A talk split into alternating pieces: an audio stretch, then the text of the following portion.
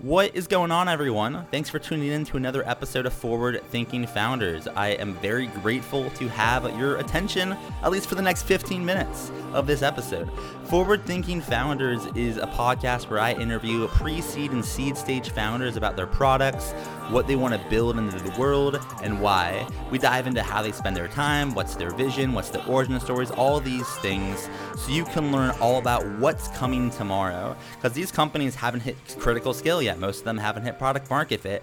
These are just early stage companies, and the big question is what can this be? And in this podcast, we bring that out. So, with that, I really hope you enjoy your time listening to today's episode. And I've already done 200 plus, so if you like this one, listen to some of the other ones, like with Amadi Kund, Austin Allred, Leah Culver. We have great interviews, so check it out. Enjoy the repository. And for now, let's get into today's episode. Here we go. All right, how's it going, everyone? Welcome to another episode of Forward Thinking Founders, where we talk to founders about their companies, their visions for the future, and how the two collide. Today, I'm very excited to be talking to Ranjith, who's the co-founder of Postal. Welcome to the show. How's it going? I'm going good. Thanks for having me. Yeah, excited to have you on. So, for people that haven't heard of Postal before, kind of tell tell us what are you working on? What's Postal?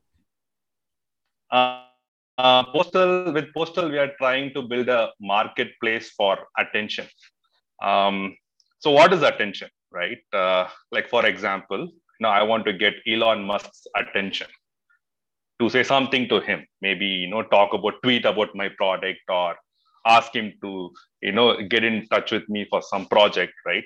So we all of us want to get in get the attention of some people right? But it's difficult to get the attention of the people especially if they are slightly successful, famous, it is difficult. So why not create a marketplace where people can list their attention for a price, right? So if there will be people who are willing to pay a price to get somebody's attention, and there are people who are willing to list their attention for a price, and we are trying to build a marketplace which will make this happen. And I believe, you know, when you when people connect with each other on a one-on-one basis, a lot of beautiful things can happen, right? And as a platform, we will take a commission from the transaction and we don't care what happens after the initial transaction. Meaning, if someone gets in touch with someone else and that blossoms into a big project or a consulting or whatever, we don't care what happens then. We just take the fee of the initial conversation. So kind of walk me through what this looks like. So, you know, I'm someone, you know, I have a podcast, I have a little bit of a platform, you know, so let's say I wanted to to list my attention. Um, can you so can you walk me through what would someone like me do on the platform? If someone wanted to get a coffee with me, would they like can you kind of explain explain to me kind of how it works? Yes. So the whole thing works around email. Uh, email is one of the best invention of the internet. It still works, will always be relevant. So the whole thing works around the existing infrastructure of email. We are not reinventing the wheel. We are just a small platform. So how it works is uh, we have a website uh, where people can come and search for people, right? So there is demand and there is supply. Uh, supply is basically people who are listing their attention. Uh, it could be anyone anyone famous or not famous, anybody who's willing to sell their attention can list themselves. That is the supply side. The demand side is basically people coming onto the website and searching for people to contact. How it works is uh, on the supply side, when someone signs up, they have to list a price. Uh, that price is the price for a reply to an email.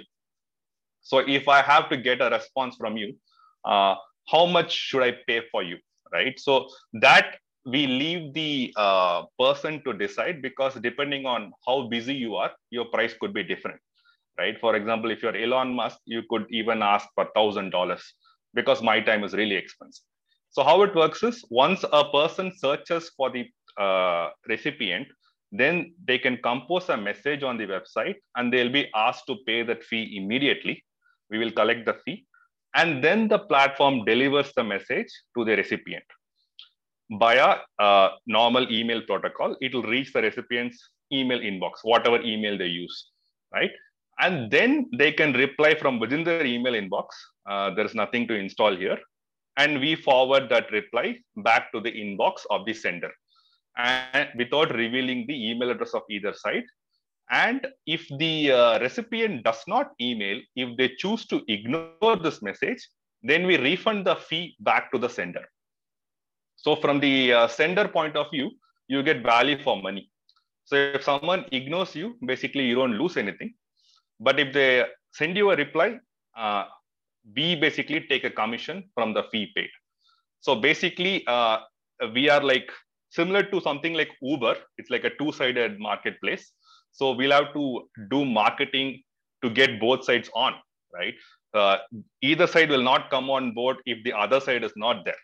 So our current strategy is to build the supply side first, uh, meaning sign up a lot of people whose attention is valuable to the world, and then do marketing uh, and advertising and get the other side. So walk me through a little bit about, you know, why did you decide to start this? Um, it's a very interesting uh, idea for a company. What's the origin story here? Like I'm actually a serial failed entrepreneur. I've uh, tried three times. This is the fourth time. I have this passion for entrepreneurship. Like growing up in a middle class family in India, I always dreamed of, you know, uh, building a company, you know, which makes a lot of money, and also you know solves big problems. But mostly i will say honestly it's about the money right? I am always fascinated about you know how are you know businessmen you know big entrepreneurs make a lot of money uh, which compounds. So for example right one you put a lot of effort in the beginning years of a company right? And then you put less and less effort with time right? If you take like a typical career you have to put in your effort throughout your life and there is no compounding returns. But in entrepreneurship there is compounding returns for your like work you know and your youth you know basically and that always fascinated me right? Why should i always be working? So entrepreneurship fascinated me because how the how you know you create wealth you know which compounds in time. So i've been trying different different ideas. Uh, this is the latest and i always been trying to do something global uh, because a um, lot of Indian startups, you know, they stick with uh, Indian problems. And typically, what happens is uh, an Indian company solving an Indian problem will do well till an American company comes inside the country and kills it. Um, we have seen it always happening. It's not like China, where uh, their local companies, you know, capture the market. In India, it's always the local company gets crushed by the uh, foreign company, right? And people don't even try to build a global product from India for various reasons. I think uh, mostly because um, maybe they lack confidence that you know we could build something which is of good quality, which the whole world will like, which probably is not there. That's why people stick with you know b2b kind of products you know b2b where you know we don't have mass audience we just have to you know impress businesses. But i always dreamt you know there should be companies from india which are like consumer facing which should do well. So that that's why i've always been trying you know b2c ideas. Um, but yeah uh, this kind of idea is also difficult to implement because you need to raise a lot of money. But yeah hopefully i'll be able to do that and it'll work out. And what would you say is the um you know i'm someone that i've you know as we talked about before before the podcast you know i've interviewed a few interviewed a few indian startups not not too many yet. I'd like to interview more. Yeah. What is one thing yeah. that you wish for the indian kind of startup scene? Or i guess another way i would i would rephrase the question is what do you wish more people what, what do you wish you know the states or just the world knew about um, about startups in your geo um, that they may not know currently um, because the separation of, of, of, space? No, I don't think uh, the world should. I don't think it's a responsibility of the world to find out what's happening in India. I don't think that's the right way to put it. It's the responsibility of people in India to do impressive stuff so that the world notices us right? We shouldn't ask for like handouts, you know, hey, look at us. if you're awesome, people will look at you, right? So focus on being that. But there are problems in that. That I will tell you. Um, um, uh, what has happened is, you know, uh, we liberalized our economy in 1990. We were like mostly socialist till 1991. Uh, after 1991, we uh, we allowed all foreign companies to come in. So what has happened is um, we we didn't have the time to build our own industries where we you know spend time figuring out you know how to build a factory or how to build businesses on our own. Before we could get the chance to do that all these foreign companies who were like much advanced came inside the country and you know and captured all the markets. So because of that there is a lack of confidence in people here uh, you know there's lack of belief that you know we can do things on our own right? So that is why maybe there has to be you know some protectionism like china where maybe you can maybe at least in some sectors you can say you know uh, you can put like what trump does right? Like more uh, like import duties. But that that again doesn't help. So i don't know what is the proper answer for that. Like how do you you know build confidence among a huge population so that they can they believe that you know they can do things which are world class I don't know what is the answer for that actually, honestly. Yeah, I mean, I feel like from what I've seen, if you almost look at what happened with YC, with Y Combinator, Paul Graham, who's this guy that you know had had yeah. an amount of success, just told a bunch of you know smart young people that hey, like you you could do it, and you know, and then they did it, and then yeah. those people told uh, their friends, oh, you could do it. So I feel like it, it kind of takes a few wins that then kind of it just shuffles. Yeah, there has to be like uh, some role model, right? Like it, it, always takes like few role models, right? Uh, if you have like one role model, then people will immediately know, oh, it's possible, right? This one, this person has done it. It's possible, and then you will have this, you know, snowball effect, right?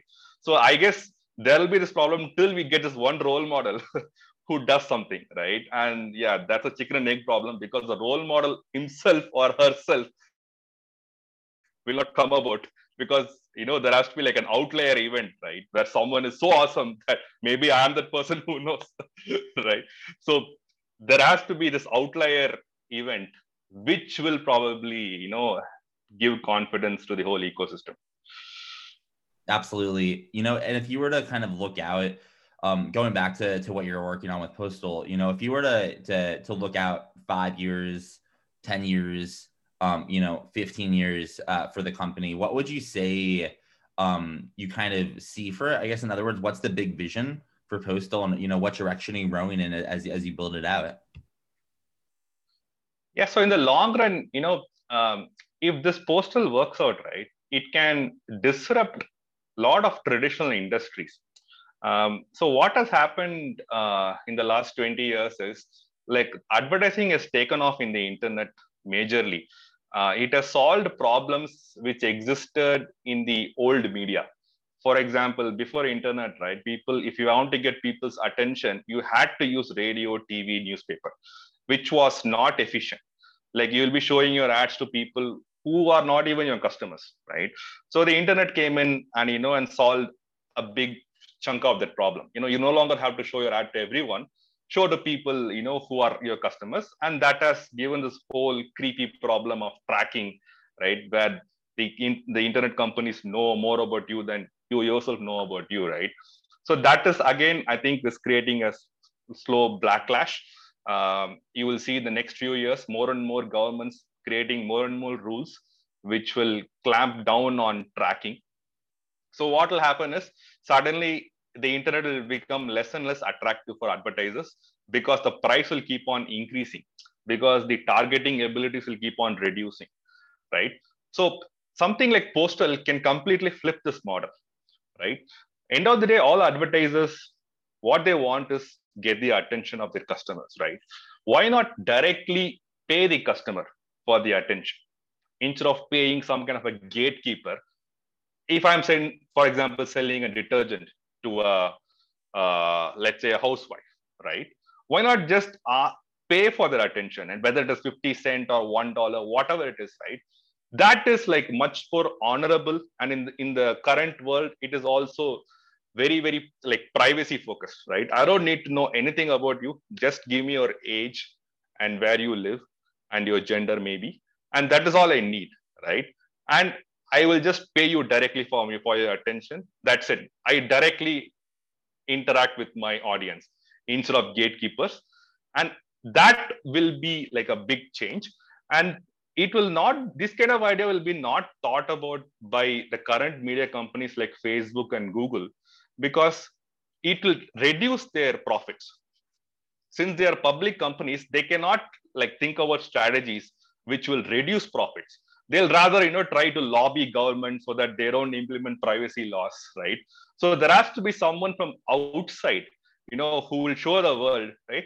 Hey this is this is this is may not be the only way to do advertising. You know why not directly pay people for their attention? Instead of using them as a product you know tracking them incessantly giving them free stuff free products you know like gmail and tracking maybe the someone else basically someone else has to come and show right uh, to the world that this model may not be the only model so my hope is you know if postal can do this in five ten years that will be awesome right B- basically we can give freedom to people from tracking, you know, and privacy violations and still get business done, right? End of the day, business has to go on, right? Why not just pay people for their attention? And in order to, to make that happen, you'll need some help, right? It takes a village to make a startup work. So how can the forward thinking founders listenership help? You know, are you are you looking for users? Are you hiring, looking for capital? You know, h- how can we assist? The biggest problem I'm facing is I'm in India. Okay. So I don't have the like the ecosystem which people in Silicon Valley and US have, uh, which is, I think, very important. Like you will rarely see an example of a non-American B2C product becoming a hit elsewhere and then coming to US. TikTok is maybe an exception. But typically what happens is a B2C product starts in the Silicon Valley and goes over the world, right? So like I can't go there, uh, but but actually you know the best way people can help me is you know give me their perspective right how does like in an american or a you know english speaking country uh, audience how will they perceive my product right? Do they find it useful? Maybe there are some cultural differences right? But the biggest way anybody from this community can help me is invest. Uh, from my three failed startups, the biggest learning I've learned is you need money to make money. Uh, you cannot like count on any product going viral. You have to spend money to get the attention of prospective users to make them use it, right? So I'm currently uh, trying to raise a seed round of 100k.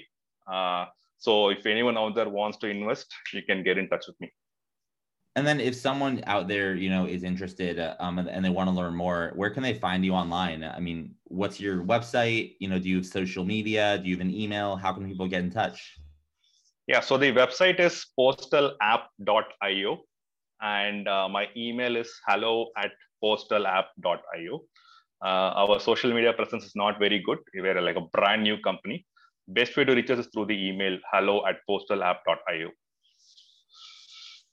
Cool. Well, I appreciate you coming on to the podcast. I think this is a really cool idea and best of luck kind of building it out. Thanks, Matt.